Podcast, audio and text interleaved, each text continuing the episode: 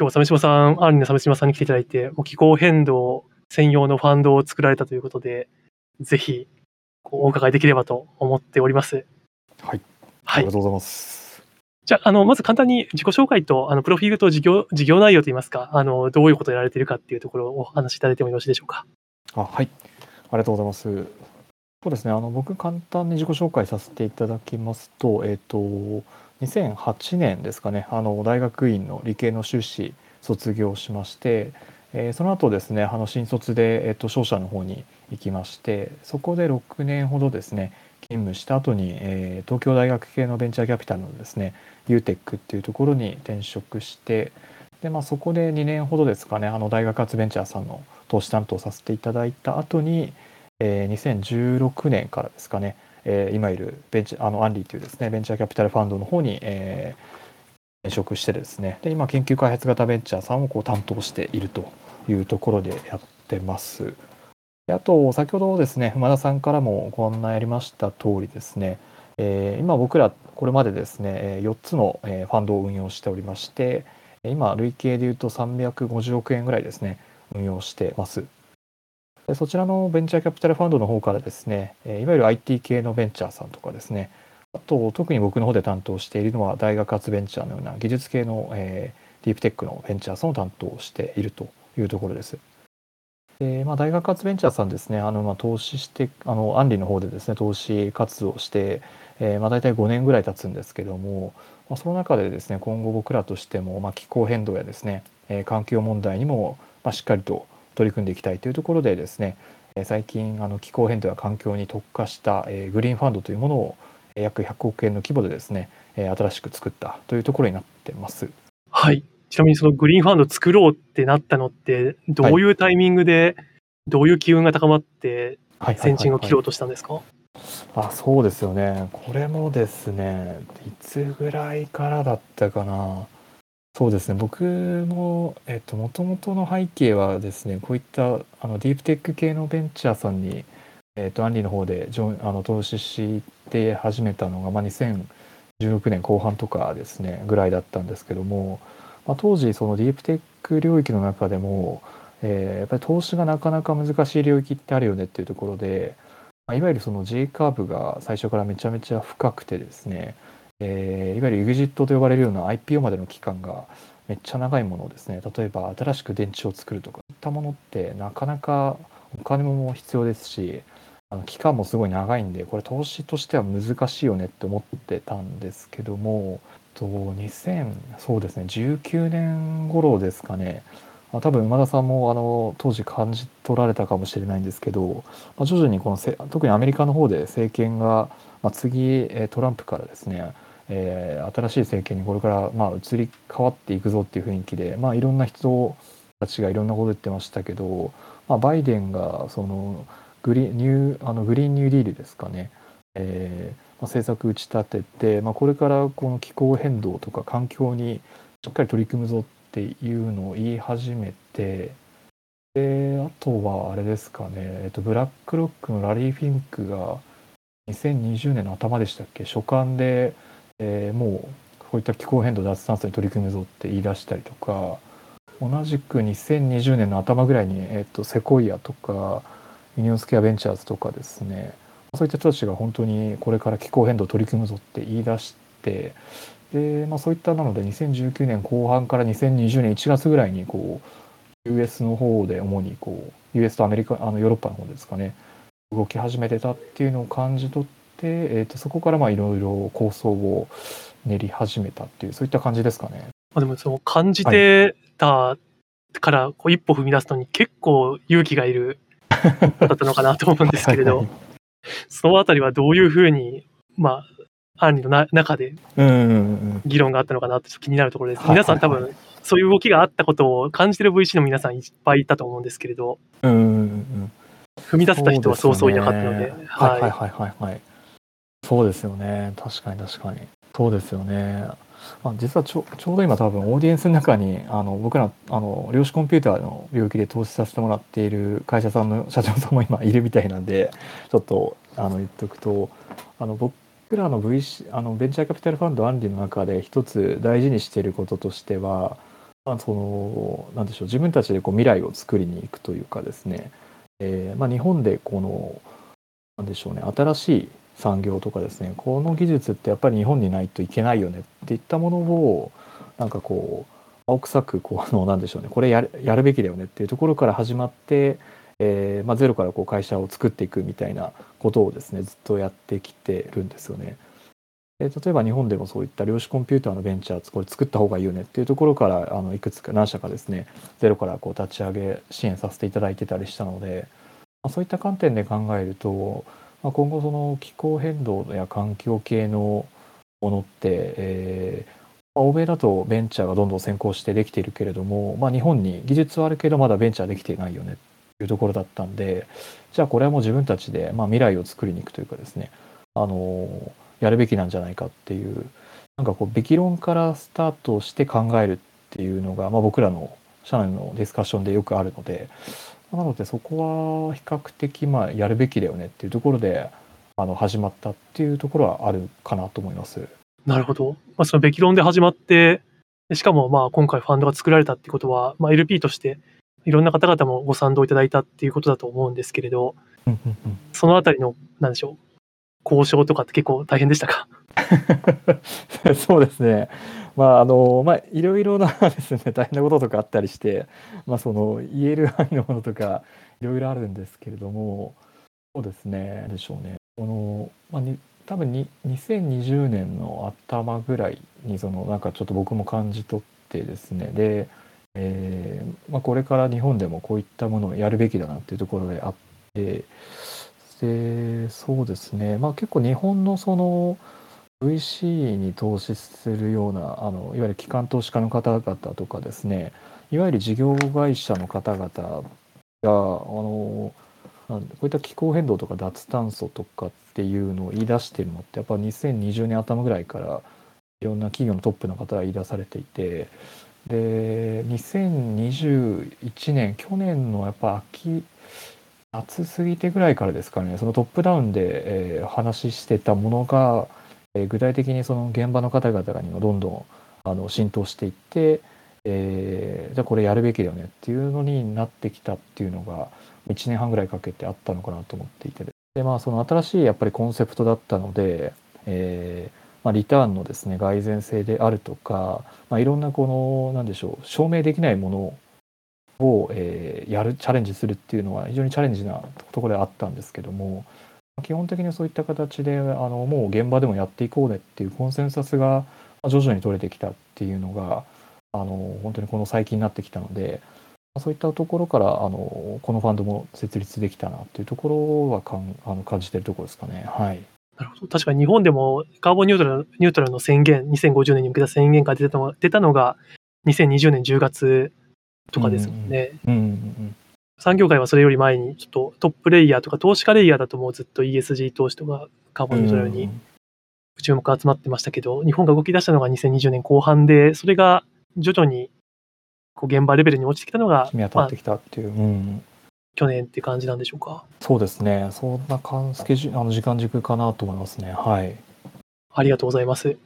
まあそういう意味ですと、ちょっとあの少し違う質問をしていきたいなと思うんですけれども、はい。ある意味そのべき論とか考えていらっしゃるというふうなところって、まあ、何かしらそう課題を感じていらっしゃるといいますか、うん。えっと、何かリスクというか長期的に見たときにこう、こういうのが問題だよねっていうふうなことをお感じになってたりとか考えてたりするのかなというふうに思ってます。うん。で個人的に、まあ、あの今回、この、まあ、セッションといいますか、を考える上で皆さんにご質問させていただいているのが、まあ、あなたの考える灰色の際は何ですかというところで、この灰色の際というのは、高い確率で大きな問題を引き起こすと考えられるにもかかわらず、現時点では軽視されてしまっている課題とかリスクのこと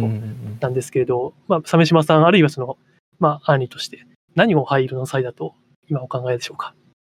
ああそうですよねそれ。めちゃめちゃ めちゃめちゃ難しくてかつ すごいご質問ですよね。そうですよね。まあつ僕らであるとしたらあれですかね。あの日本もまあ含めてですけどあのこの気候変動環境問題に取り組まなきゃいけないよねっていうところはありつつなんでしょうね。まあほとんどのあの大企業さんとかですね。あの例えば日本にもテクノロジー、まあ、そういったベンチャーがないのであれば、まあ、海外のベンチャーと組む組むとかですね、えー、自社でこういくいつかこう研究開発してれば実るんじゃないかなということでなんだろうな。日本じゃなくてこの外に答えをこう求めているっていうところはなんか一つすごいあのなんでしょうね。まあ危ないことというかですね。えー、危険なことかなと思っていて。でそうすると、まあ、実際例えばじゃあこれで2040年2050年になった時に気づいたらこれ日本にテクノロジーがもう全くなくてあの例えば何か新しい脱炭素の技術はもうこれ海外から持ってくればいいやって思ってももう日本に何もないと日本がこうスカスカの国になってしまうっていうところが、うん、僕の中では何でしょう灰色の際というかあのなんかこの後揺れ揺れがれになっちゃうなっていうところを危惧してるっていうところですかね。そうなってくると、ある意味、日本全体がお金は持ってる投資会社みたいな機能しかなくなってしまうっていう感じなんですかね。うん、そうですよね。あとプラスアルファで、まあ、今回まあコロナでもあのもう日本人も分かってきたと思うんですけどやっぱり有事の際ってあの日本自体がやっぱり特定のテクノロジーっていうのを持っておかないとあの、まあ、人命であったりですね、まあ、根本的なこの社会インフラを支えるっていう意味であの外部に持ってればいいよねっていうもう時代じゃなくなってくると思うんですよね。なるほどそういうなんか安全保障という観点でも非常に大事だっていう感じですかね。そうですね今後多分日本の中でもそのベンチャーキャピタルの役割っていうところがまあ今後変わってくるところも一部あるかなっていうのはちょっとか思いますよね。まあ、ぜひそのあたりもお伺いしたいんですけれども、その、まあ、今回、まあ、ホライゾンといいますか、あの、地平線、皆さんがどれ、どういう地平線を見てらっしゃるのかなっていうのをぜひお伺いしたいなと思っていて、鮫島さんが見ているその、将来の VC ってどうなってるのかとか、どうあるべきなのか、あるいは、まあ、アンリという会社が10年後、15年後、20年後に、なんかどういう機能を果たしているのかって、どういうふうに今、想像されてますか、そうですよね。これも、すごい僕らも日々、なんでしょうね。全問答という答えのないようなものでちょっといろいろ考えるんですけどあの誤解を恐れずに言うとあのなんでしょう。プロダクトマーケットフィットキャピタルみたいな形で、えー、確実なものに投資をしてこう確実にこうリターンを上げていくっていうのはそういうベンチャーキャピタルっていうのはもう生き残らないかなと思っていてですねやっぱり僕らの方だとより不確実なものにチャレンジしていくかつ、まあ、そのった投資を通じて、えーまあ、新しいこう産業を作っていくっていうところにやっぱり取り組むべきだなというと思ってますね。えー、まあ、馬田さんも言及されてたあの公園あの公園さん公園教の本とかもです。でも彼も最初のとこに書かれてましたけどなんかこう自分が死ぬ時に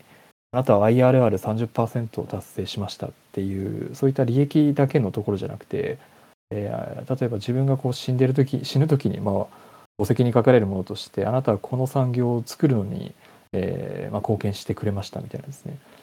要はやっぱりよりそのリターンだけではないプラスアルファの、えー、社会の価値っていうものをなんか提供できるような、えー、投資投資家になりたいなというところは思ってます。なるほど。なんかめちゃめちゃ崇高な話になってきちゃいましたけど。いやでもそういう話をぜひ、あの、こういう、なんていう公開録音では聞きたいなと思ってたので、そこに行くために何かこうステップとかって考えてたりされるんですか？ああそうですよねこれはすごい難しいですよねあのなんだろうな。そそうは言うもののやっぱりベンチャーキャピタルってまあ今はその資本主義の中の枠組みの中で、えー、戦っている、まあ、あくまでやっぱり金融商品の一つなので極端な話、まあ、社会的にいいこと社会価値をあのすごいいいことしてますと言いつつ多分リターンが全く出ませんっていうものだとどうしても今の日本の現状だとそこに対して、えー、じゃあお金を預けてくれる人ってやっぱなかなかいないと思うのでやっぱりこれからその今からあのベンチャーキャピタル含めたその資本主義をどう捉えるかっていうののトランジションが起きてくると思うんですけどその、まあ、実際のリターンとあの、えー、社会に対してベストな価値を届けるっていうそこのバランスがこれから必要になってくるのかなと思ってます。なるほど。確かになんか資本主義、まあ岸田政岸田政権だと新しい資本主義とか言ってますけれど、世界的にやっぱりステークホルダー資本主義とか、なんかその辺考え直そうみたいな動きがありますもんね。うんうんうん、そうですよね。いや僕も結構クリアに覚えてるのが、なんでしょう。2000年の後半、まあ、リーマンショック前にあのなんでしょうねいわゆるあの就活の時に、まあ、いろんな外資系の金融の人たちとかの話で聞いているとやっぱりなんでしょうね利利益至上主義というかもう単純に本当にそれだけをまあ最高視してそれがもうベストだと思ってたいう価値観の人たちばっかりだったんで、まあ、それが本当に日本でも大きく変わってきたなっていうのは結構覚醒の感はありますよね。なんだかんだでもたった10年とか十何年で変わってきてますもんね、ある意味。そうですよね。まあ本当にね、びっくりしますよね。そうなってくると、本当、なんでしょう、VC というものが10年後、20年後、うんどういう資本主義の世界で、どういう役割を果たしているのかっていうのは大きく変わってくるのかもしれないですね。いや、そうですよね。だからそんな時に、うんはい。なんか、アンリさんとかって、どれぐらいの規模の会社になってると、その社会的な大きなインパクトとか出せそうかなとかって思ってたりされますか？ああ、そうですよね。これ、非常に難しいところあると思うんですけど、なんかどうなんでしょうね。こう規模で、まあ、もちろん規模もすごいあるとは思うんですけど、そうです。なんかそのコーエンさんの本でも書いてましたけど、なんかその人口とか、な一定のあのなんでしょうね。えー人数の、まあ、資金なり人がいた時に、まあ、10%の変化があると、まあ、徐々にこう周りの人が変わっていくっていうところがあると思うので、まあ、あのなんでしょうもちろん資金っていうところの規模感っていうのも大事だと思うんですけど、プラスアルファでなんでしょうね、まあ、今日みたいなこういう場でもそうだと思うんですけど何かこう新しい価値観で、えーとまあ、社会を変えていこうっていう人たちの考え方がこうどんどん広がっていって、まあ、それがあの人のレベルでも10%とかになってくると結構変わってくるのかなと思っていて。で例えば僕らがこの今回立ち上げたその気候変動とか、えー環境に特化したグリーンファンドも規模的にはま100億円規模っていうところで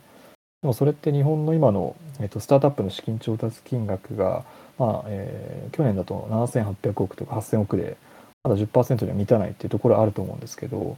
あのなかなかそのお金をすぐにこうぐっと引き上げていくっていうのは難しいと思うんですけど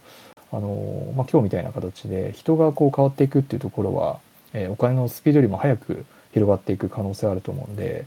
なんか僕らベンチャーキャピタルとしても、まあ、資金でもちろんあの会社さんを大きくするっていうのを支えつつ、こういったなんでしょうね思想というか考え方を、えー広げていくっていうところもあの僕らの役割なのかなと思って、まあ、それで今日馬田さんにあのお招きいただいて大変恐縮ですと いうところですね。ありがたいなと。ありがとうございます。はまあでも確かに、アンドレセン・ホロビッツなんかはその辺実際やってますよね。あー思想を広めていくみたいな。ね最近あれ何でしたっけ？えーっとメイキングアメリカンダイナミズムななんつってましたっけ？はい。なんか、アメリカンダイダイナミズムをこれからやのっていこうぜっていうね。ええはい。っぱり VC の役割がそのなんでしょう今まで政府が担っていたようなもう社会システムというかそういったものをもう VC 自体で作っていこうっていうようなそういった発あの意思だと現れだと思うんですけどそうですよね。It's time to build といい、なんか、アメリカンダイナミズムといいかっこいいね ああいうのを言い切れるうん VC が日本でも増えてくるとまた変わってくるのかもしれないですよね。うんそうですね。うん。まあ、僕らもそうですね。まず紙をね。今回の気候変動のファンドとかで、はいなんかそういうのって言っていかないんですか？いやー、野村さん確かにね、おっしゃる通りですね。いやー、言いたいですね。ちょっと ここれからいこれから言おうかなっていうのはちょっと考えますけどね。そうですよね。なんか確かにな。あファンダーズファンドもマニフェストって作ってあの自分たちがあのこういう未来を目指してるんだっていうのは結構ピーター・ティールらしいなと思うんですけどああいうのは確かにねいや本当はね馬田さん作りたいんですけどねなかなか僕も ああいうポエムというか 苦手なんでか 書けないんでちょっとこれからし修行してちょっと考えたいと思います。ぜひ、ポエムを、ポエムというか、まあ、そうです。結構長いですよね、うんファンダーズファンドの。あれでもかっこいいですよねやっぱああいうのね。そうですね、うんかっこいいですよ。でも、ああいうのやっていくと、まあ、それこそ、やっぱりこう、個人的にすごく、イベントとか、こういう気候変動系のイベントとかやって、VC 向けのイベントやったときに、まあ、シードファンドの皆さんとかってあんまりこう参加してくれなくて、ちょっと残念だったなっていうのが、すか？すいません。いやいやいやいや、あの、本社からあのいらっしゃっていただいたのではいはいはい大丈夫です。はい。申し訳ない。ただまあなんか、まだまだこう、なんでしょう、大企業の皆さんが先行して、この辺興味を持ってるっていう印象が結構あっって、まあ、CVC も含めてですけれど、確かに。うん。ただやっぱり最初を支えるのはやっぱシードファンドの皆さんだと思うので、うん。そのあたりの皆さんがぜひこうした、なんでしょうね、エモいことを、うんエモーショナルなことを考えながら、はいはいはいはい。本当にこうあるべきだから、こういうところを作っていくっていうところが、うん。まあ、それぞれ皆さん考えられているとは思うんですけれども、うんなんか言葉にして、はいはいはいはい。言葉にすることによって、まあ、人が、起業家の皆さんにも伝わって、うん。そういう挑戦をする人が増えてくると、本当にいいなと。確かに確かにそうっすよ。確かに名村さんがおっしゃる通り、確かにこの領域、VC さんより多分大企業さんの方が今やらなきゃなっていうところで、か感度は高いと思うんですよね。で、まああとはこれ、なんか今回のセッションとはちょっと関係ないかもしれないですけど、多分アメリカ含めて今、あのベンチャーキャピタルって、その、なんでしょうね、よりどんどん規模を拡大していって、投資をして大きくしていくっていう、まあ、そのサイクルがどんどん早まってきていて、あの、まあ、作ったファンドをまたさらに次のファンドを作るっていう期間が今どんどん早まってるじゃないですか。でそうなってくるとあのやっぱりどうしてもじゃあ投資した会社あ前のファンドでその投資した会社どれぐらい伸びてるのかっていうのをえ例えば5年経ってからじゃあ見ましあの蓋開けてみましょうかっていうのとじゃあ2年経って蓋開けてみましょうってなった時にやっ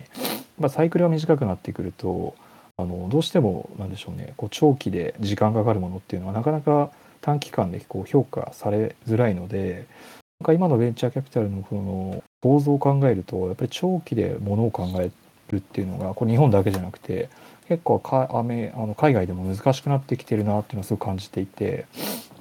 で僕らも今ベンチマークしてる VC であのクリス・ザッカーが立ち上げてる、えっとローアカモンキャピタルとかあると思うんですけどあそこもリリース見たら確かほとんどがえっとあれですよねファウンデーションとかえーまあ、そういったなんでしょうね機関投資家っていうよりはあのまあファミリーオフィスとかそっちのお金だったと思うんですだから日本もそういったなんでしょうね VC に投資する人たちのあの属性が変わってくるとおそらくこういうなんでしょうね気候変動環境問題とかあのより長期なものに本腰を入れようっていう機運が結構変わってくるのかなっていうのはちょっと個人的に思ってるところですかね。ちょっと脱線しちゃいましたけど、うん、いやいや、私もそこはすごく課題に、まあ、他の国、まあ特にアメリカとかだと、財団というか、まあ、うん。一回、まあ、大金持ちになった大富豪の方が作られたリーオフィスのね。ところ。ですね、ファミリーオフィスとか、うん。まあ、それこそブレイクスルーエナジーみたいなビル・ゲイツとか。がみんなで出資して、うん。まあ、カタリティックファンドとカタリストファンドみたいなのも作ってみたいな。いうのをやっててそこがやっぱり日本だと、まあ、国の助成金比較的分厚い方だとは思いつつうも、ん本当にリスクを取ってくれるお金、うん。取れるお金っていうところに、そういう財団の人たちとかが出してくれるようになると、また変わってくるんだろうなっていうのは、はい、感じるところですね。うん。そうですよ。だから今ちょっとオーディエンスにあの投資先の会社さんが何社かいらっしゃるんでぜひあの皆さんも成功したらあの六本木で合流せずに次の世代の人たちに育てるようなファミリーオフィスを作ってください。いや、本当です。っていうか、まあ、まあ 全然、アンリーと投資先でそういう、もうすでに上場して、上場益もある程度持ってる方もいらっしゃるんじゃないですかね。まあ、そうですよね。ちょっとあんまり名指しでは言えないですけど、あ、でも確かにこれからあれですよね、EXIT してある程度でかくなった人たちのファミリーオフィスでわかんないですけど、志を共にする人たちが、一人だとなかなか難しいと思うんですけど、例えばそれを5人でまとめて一緒にあのやりましょうって言って、なんかそういう新しいなんかこうファミリーオフィスというか、そういうのできてもいいなと思ってて、多分それもうちょっとしたらなんかできそうな気しますよね。そうですよね。うん5人ぐらい集まって、まあ、なんか、額はそんな5億、10億でいいと思いますけれど、うん本当に超初期の個人のフェーズとかに数百万とか渡していくみたいなうんのはなんかありえそうな気はしますよね。いうん、確かに。や、ぜひ、そこは、あの、期待しております。じゃあ僕らの宿題としてありがとうございます。え私も、あの、なんかできることがあればなと、それ結構前から前からというか、あの、思っててあ、あ、なるほどですね。そういうエグジットした方々をまとめてう、んそういうところに、はいこはいはい助成していくようなうんグラントプログラムであったりとあか、ー確かに確かに面白いですね。ありがとうございます。あとは、あの、まあ、この後、また質問の方、いただいている質問にしていければと思ってるんですが、その前にちょっと一個だけ、あ、はい。亀島さんに個人のおお伺いをしたいんですけれども、本当ですか？はい。はい、ちょっと孫の世代とかのために、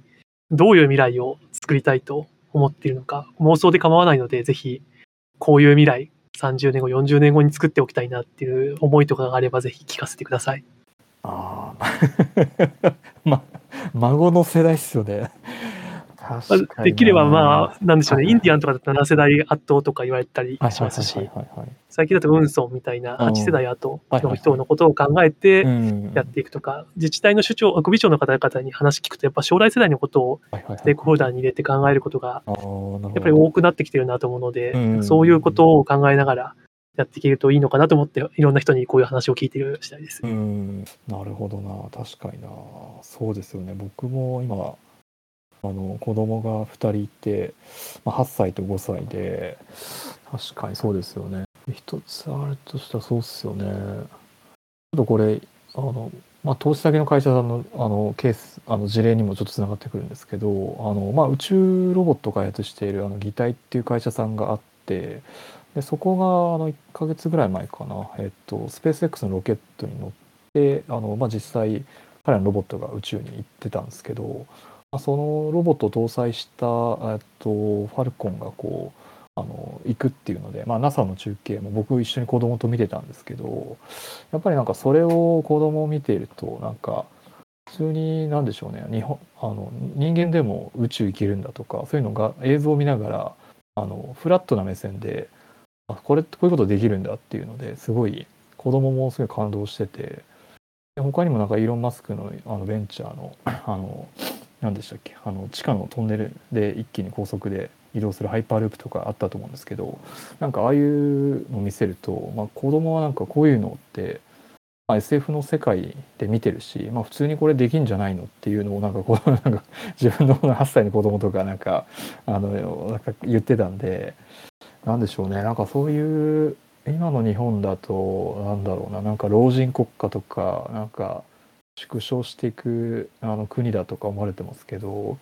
なんかそういうなんか SF みたいなことを自分たちでもできるんだよね。チャレンジしようねってそういう孫とか日本になってるといいなって思いますこれ全然話変わりますけど多分馬田さんとか多分僕ら世代ってあの、まあ、例えばウォークマンはソニーだしなんか家電はパナソニックだしっていうのでなんか海外に高校生あの例えば大学生12年生の時行ったら日本のもので溢れてたじゃないですか。でなんか海外行くとすごいなんか日本すげえなっていうのを僕大学1年生の時感じたんですけどなんか就職するぐらいのタイミングになってくるとなんか日本ってオワコンじゃないかみたいな雰囲気が すごい流れてきててなんか僕の中ではなんかもう一回その なんだろうな日本をあのそういう子供たちがこう誇れるような国にしたいなっていうのはすごい思っててなんかそそういう思いをもう一回孫とかにも味わってもらえるようなあの世の中にしたいしやっぱそれをできるのってこれからあの若い人たちが作っていくと思うんでなんかそういう国にできたらいいなって思いました。はい、確かに誇りを持てる国って言いますか、まあ、うん。自分自身で生まれはどうしようもない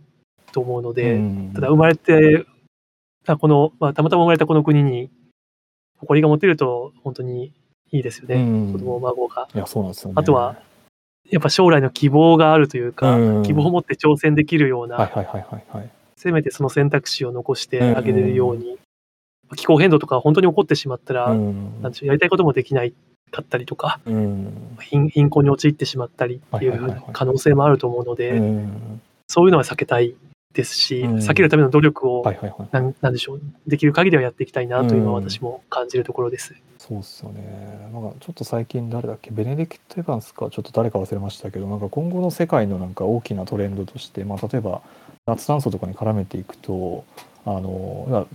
二酸化炭素を放放出しなければいいんで極端な話人間は別に活動を抑えていってどんどん縮小均衡していけばあのいろんな活動を止めてですねやればまあ脱炭素ってあの達成できるだよねっていうところで、まあ、そういう完全に縮小均衡に向かうような国っていうところ出てくると思うし一方でその新しいテクノロジーをあの自分たちで活発に生み出していって反映しながら技術革新を生み出していってその脱炭素を狙っていくっていうようなあの、まあ、脱炭素に限らずですけどそういう社会がこう二分するんじゃないかみたいな話を誰か VC か誰か言ってた気がしてで僕もそれもすごい聞いてあなるほどなと思ってなんか日本って今徐々になんかこう縮小均衡を良しとするような形になってますけどそれってある意味まあ国家の繁栄をもう止めちゃう行為になりかねないんで、まあ、僕はやっぱりこう社会をまあオプティミスティックに考えていく方なんで、まあ、後者のから反映させながら技術革新を起こしてえ良くしていくっていう方になんか世の中をこう向けていけたらいいなっていうふうに思ってます。そうですよね。だからそこは本当に思いますし、なんかそこはいろんな挑戦者が増えてきて、挑戦する人が増えて、で VC の皆さんもこう支援してっていう流れがうまくサイクルとして回ってくると、どんどんそういう風になっていくのかなっていう気がするので、期待してます。はいありがとう。ございます。ぜひはい第1号、あの気候変動ファンドを成功させはてい、くださいというのと、はいまあそのためにも人材が大事になってくると思うので、はい、ありがとうごはいざいます。教育頑張ります。はいい。やいやこちらこそ多分この梅田さんのディスコードを聞いている方で起業して1兆円の会社作ってあのめちゃめちゃ成功すれば次の世代に つながると思うんでぜひ頑張りたいですね。そうですね。はいい、や、本当に個人的にも、なんかちょうど昨日別のイベントでも言ってたんですけれど、はいはいはい2040年とか2050年の多分トップ10の、時価総額トップ10の企業ってまだ生まれてないと思ってるのうで、んその中の多分いくつかは気候変動対策といいますか、確かにかそっちに貢献するところろだと思ってて確かに、それをまあ生み出せるチャンスでうんもあると思いますし、いやーそうっすよね。確かに。ちょうどあれでしたよね。ブラックロックの今年のラリー・フィンクの年あの年始の書簡もなんかそういうこと書いてましたよね。今までのユニコーンはその IT からこう生まれてきたけど次はこのグリーンからなんかこうユニコーンとかジャイアント出てくるぞって言ってたんでいやなんか多分そうなるんじゃないかなって気はしますよねそうですね、まあ、あと個人的にはそういう社会を作んないといけないというか、うんなんかそういうことをやることが評価される、うん経済的にも。っていうふうなルーうんうんル、制度とか、まあ、税制とかはいはいはいはい含めて考えていかないといけないのかなと、うん個人的には思ってます。うんじゃあちょっと質問も来てるので、質問の方に移らせていただければと思います。はい。せっかくの機会なので、2つご質問ですということで、あの、1つ目の質問が、あの、2000年代後半のクリーンテックブームと今の気候変動の部分はどう違うのでしょうかと。これは質問された方は機関投資家の方じゃないですよねどうなんでしょう？この質問いやめちゃめちゃ質問されて僕もなんかいろいろ言ってるんですけどあただあれですよねけ結構面白いのがあのこれまず話脱線しちゃいますけどあの今のアメリカの VC とかみんなあの絶対グリーンテックって言わなくてみんなクリーンテックって言ってるじゃないですか。だからね。やっぱりあのグリーンのあのテッドトークでウクライナが号泣しながら言ってグリーンののやっぱりアメリカでのすごい爪痕は結構あるんだなっていうのを思ってますけど失敗のです。でまあ、2000年後半と何が違うかっていうところで言うとそうですよねまあいくつか違いがあると思うんですけども、えっと、まず一つ目の、えーところとしては、えっとまあ、VC のですね投資回収の、えっと、期間だというふうに考えてます。えっと例えば MIT の人たちテクノロジーレビューとかでもいくつか論文出てたりするんですけどあの、まあ、2000年後半の、えー投資した VC さんってこれまでのやっぱ IT に投資してきた人たちがガガッと流れてきたんで、まあ、3年からこう5年で回収しましたと。ただまあ実際にやっぱりこの回収までに期間がすごいかかってあある程度時間かかっちゃうんで,、えーで今の、えーとクリーンテックに投資する VC は、えー例えばあのブレイクスルーエナジーベンチャーズでしたら20年とか、えー、と MIT とかハーバードに投資しているザ・エンジンとか18年とかっていう設定してるんで、まあ、まずはなので期間を急ぎすぎてしまったっていう経験から長くしてるっていうのが1点目とあと2点目は、えー、と投資のセクターもですね狭みすぎてしまったっていうところがあると思います。2000年後半だと,、えー、と大体6割ぐらいのお金が確か、えー、と太陽光と,、えー、とバイオ燃料に流れてしまってただ残念ながらあの太陽光についてはまあ中国が一気に価格下げて、えーほとんどのアメリカのスタートアップもあの失敗しちゃったっていうところとあとはバイオ燃料はもう初回からもうやっぱプラントをバーンと作ってやらないといけないというところからなかなかこう、えー資金も集まらなかったりとかコスト下がらなかったっていうところで失敗しちゃったっていうところがあってで、まあ、投資のセクターをあの狭めすぎてしまったっていうのが2つ目のところでで、まあ、その失敗を踏まえて今のクリーンテックに投資する VC さんってあのブレイクスルーエナジベンチャーズの投資領域とか見てもらえれば分かると思うんですけどもあのかなり多様なところに投資してますよね。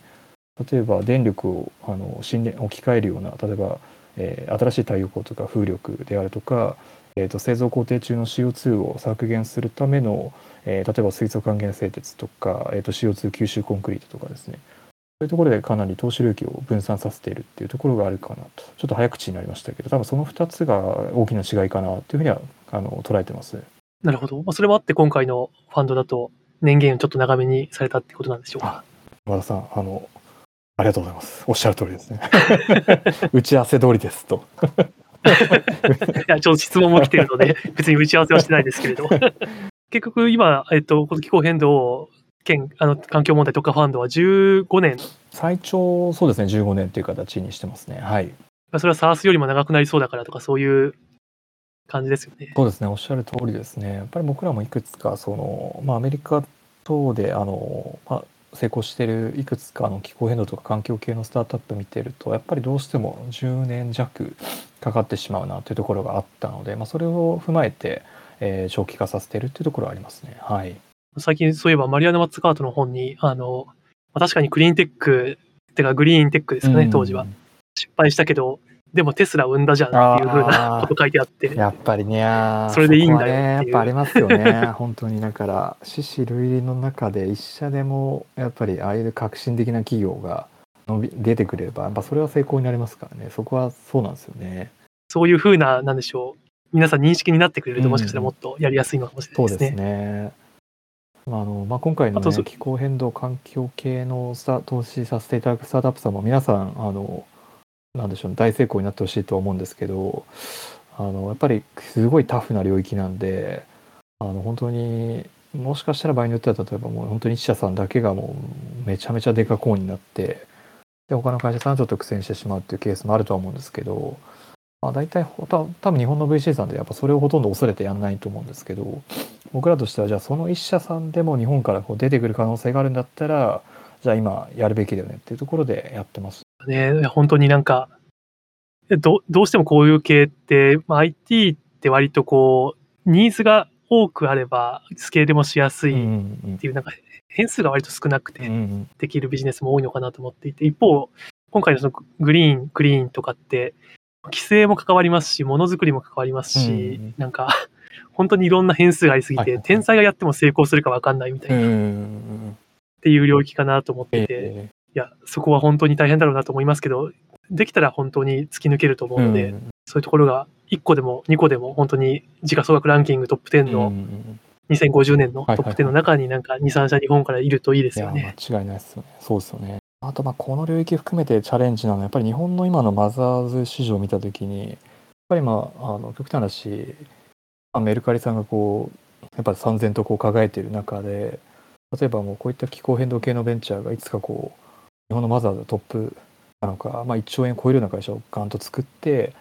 ぱりそこの成功体験を早く作らないといけないなというところはありますよね。なるほど。その中でちょっとまた質問来てるんですけれど、はい、今回のあの気候変動特化型のファンドの中で支援する具体的な領域は、なんかこういうところを考えているっていうのはあるのでしょうかと。エネルギーから食農とか環境とか、どれぐらい幅広く見ていくのか、興味ありますということだそうです。うんうんなるほどですね。これももしかしたら、あの、機関投資家の方 からの ご質問なんかちょっとあれなんですけど、そうですね。えっ、ー、と、まあ、実際今、あの、まあ、運用まだ本当に開始してですね、間もないっていうところもあるんですけれども、まあ、あの、現段階での想定ですと、まあ、基本的にはその気候変動環境問題に、まあ、その直接的にあの絡むものですよね。えば CO2 をあの直接もう減らせるようなテクノロジーとかですね、そういったものにまずはフォーカスしていきますというところで、まあ、具体的なところで言うと、まあ、先ほどお話ししたような例えばまあ新しいタイプの太陽光風力ですとか、えー、なんでしょうね。そういったまず2030年目処である程度これはできるんじゃないかっていうテクノロジーのものとあとは、えー、例えば核融合みたいなですね、まあ、2050年ぐらい、まあ、場合によってはもう全然それよりもさらに後になるかもしれないけれども革新的なテクノロジーっていうまあその時間軸に分けてあとは、えーと、CO2 を排出する、えーと、産業ごとにいくつかこう分解していって、えーと、投資を行っていくところですね。でまあ、あとはまあそうですねそういった中でも、まあ、これから取り組んでいきたいなっていうのはやっぱり電池のところはやっていきたいなっていうのは思いますよねやっぱり。おそらく日本もこれから、まあ、太陽光風力底上げしていってそこのピーク電力ピークで出てきた、えーと、電力ってどこで貯めるのかっていった時に、まあ、電池は絶対必要なとなってくると思うんで、まあ、そこで何か新しいですねタイプの電池のベンチャーって日本から出せるんじゃないかなと思ってやっぱり日本って素材のですね開発力っていうのはやっぱりありますからそこにしっかりと適切な、えー、と技術に対してリスクマネーをって勝負するっていうのはやりたいなと思ってます。なるほど。幅広くやっていくっていう感じそうですね。になりそうっていうところですね。その中で結構、まあ、ブレブレブレイクスルーとかですね、ローアーカーボンとか結構ベンチマークしながらやって特に、まあ、先ほど電池というお話がありましたけど、電池以外にこのあたり興味持ってるとかってあったりされますか？あそうですね、まあ、あとは日本だとそうですよね、まあ、水素、アンモニアのところとか、あとは、まあ、二酸化炭素の分離回収技術ですよね、CCUS とか、あとさっき馬田さんの話の中でちょっと難しいかもとおっしゃってましたけど、まあ、ダイレクトキャプチャーとかもですね、えー、いくつかやろうかなと思って今ちょっと仕込んでたりしますね。なるほど。結構やっぱ国の重点領域と重なってくるっていう感じですね。まあそうですよね。あの、なんかすごい無理やりかぶせたってわけじゃないですけど、なんか、やっぱか霞が関の方も、あの、アメリカのベンチャーさんとかも結構ベンチマークしてると思うんで、なんかいろいろ両方調べてみると、アメリカの例えばベンチャーさんの動向とか、経産省さんが出してくるあの例えば第6次エネルギー基本計画とか見ると、まあ、結構マッチしてるところあるなと思いますよね。ありがとうございます。あの、まだいくつか鮫島さんに対する質問も来てるんですけれども、割と答えづらそうなやつがあるので、一回録音切ってから、あの、また、あの、可能な範囲でお答えいただこうと思いますので、ちょっと、あの、難しい質問は後で回させてください。はい。ありがとうございます。誰だろう。あと、いえいえ、あの、あと研究と起業家のマッチングで何か双方の探索方法とか評価の観点とか何かあったりされるんですか？という質問が来てます。なるほどですね。そうですね。えっと、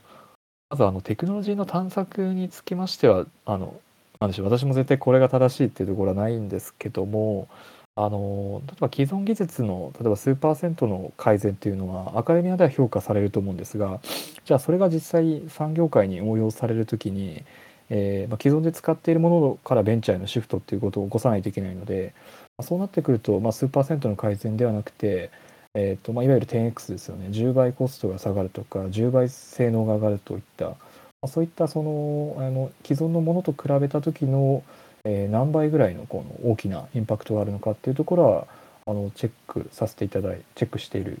ところですね。まあ、であとはまあ起業家の皆さんとのマッチングといったところ観点で言うと,、えーとまあ、起業家の方もなんでしょうね、まあ、その特定の領域に、えーとえー、サイエンスバックグラウンドがあればいいとは思うんですけれどもあの、まあ、ないケースっていうのも多々あると思うので、こう自分でこの新しいテクノロジー領域を学んでいけいくような、えー、ある意味まあ地頭とそういったキャッチアップ力があるのかあとはまあこれからその新しくベンチャー作っていくんで人を巻き込んでこうチームを作っていけることができるのかといったそういったところを、えー、見させていただいているなと思います。なるほど。そういう意味だと、起業家というかビジネス担当の方は、まあ、そこまで科学的な知見とかがなくても、まあ、勉強してくれるなら OK みたいな感じなんでしょうか。そうですね。まあ、あの、いくつかのケースバイケースのところはあると思うんですけども、まあ、極端な話、その、なんでしょうね。まあ、例えば、まあ、イーロン・マスク見てもそうだと思うんですけども、例えばニューラリンクやってたとしても彼が別に脳神経科学でめちゃめちゃ言うすごい実績出してるとかでもないと思うのでどっちかというとまあその社長がビジョンなりを示していって、えーまあ、人と金物といったものを集めることができれば、まあ、極端な話社長がそこ詳しくなくても、まあ、サイエンスに強い CSO の人をちゃんと呼び込んでいくっていうこともできればチームとしてはできていくと思うのでもちろんその領域への関心とか自分でキャッチアップするっていうところは必要だと思うんですけれども、まあ、絶対に絶対そのあの100%サイエンスのちあの知見がですね社長がフル100%ないといけないかっていうとちょっとそれはそうでもないかなとも思います。ではなんかビジョンがあればなんでしょうこういう領域やりたいと思ってビジョンがあってちょっと勉強している人であれば今からでも名乗りを上げて投資対象になるかもしれないと。うん、そうですね結構僕らも投資させていただいている会社さんで何でしょうねまあもちろんあのサイエンスバックグラウンドがあった方が社長で伸びているケースっていうのもありますし一方でゼロから自分でキャッチアップされてすごい伸びている会社さんっていうのも何社もあるんでここはそうですねご自分これからのあのキャッチアップ力次第っていうところで全然大丈夫なんじゃないかなと思いますね。いやあの結構その環境問題に興味を持ってるけれど自分には技術がないからとかで、あの、なんで、なんでしょう、萎縮しちゃう方もいらっしゃれば、自分でできることをやろうと思って、なんか IT 系のメディアを作るとかに なる。なるケースも結構あったりうん。見ててするので、そうじゃなくって、本当に興味があって勉強する気があるんだったら、重いテクノロジーの,、うん。あのスタートアップでも挑戦できるんだよっていうエールはすごく響くと思います。そうはい。うん。まあできることをやるっていうのも大事だとは思うんですけどなんかやるべきことをやるというかまあなんかこうこうすべきだっていう、まあ、未来的な思考で逆算していくっていう社長さんも全然伸び伸びてるんでここはそうですね今田さんがおっしゃったような形で、はい、トライしていただければと思います。まあ、なんか冒頭のファンドとしてべき論を考えてからやっているというお話でしたけれども、まあ、そういう意味だと、あの、起業家の皆さんにもそういうべき論を考えていただいて、本当にやるべきことをやってほしいみたいな、うんそういう感じでしょそううかね。ですね。もうおっしゃる通りです。おっしゃる通りですけども、何も考えてないやつみたいになっちゃいますけど。いやでも大きなことを考えるのがなかなか難しいと思うので、うんなんでしょう、私もこういうディスコードとかで継続的に情報提供であったりとか、勉強会とか、まあ、こういう雑談とか、あのラジオとか、うんラジオ的な公開録音とかをしながら、そういうアンビシャスなことを考えるきっかけっていうのをいっぱい作っていければなと、個人的に思ってます。うんうんうんいや素晴らしいですよね。もうマナさんもどっかのプレゼンでおっしゃってたと思うんですけどやっぱ人間あの、まあ、短期であの確実にできることっていうのが、まあ、課題評価されちゃってて、まあ、長期で本当に困難な課題に取り組むっていう人が過小評価されてるなっていうのは僕もすごい思うんでぜひ馬田さんのあの活動も僕らもどんどん支援していきたいと思いますんで、はい、今後ともよろしくお願いします。はい。今後ともよろしくお願いします。ありがとうございます、今日は。はいあの、この後、ちょっと、録音を切って、ディープな質問が。ディープな質問というか、あの、皆さんステージに上がっていただいて、あの、可能な方あそういうのはもあるんですね。お話できればと思いますので、はい。はいわ。かりました。一旦、あの、こちらで、えー録音を切りたいと思います。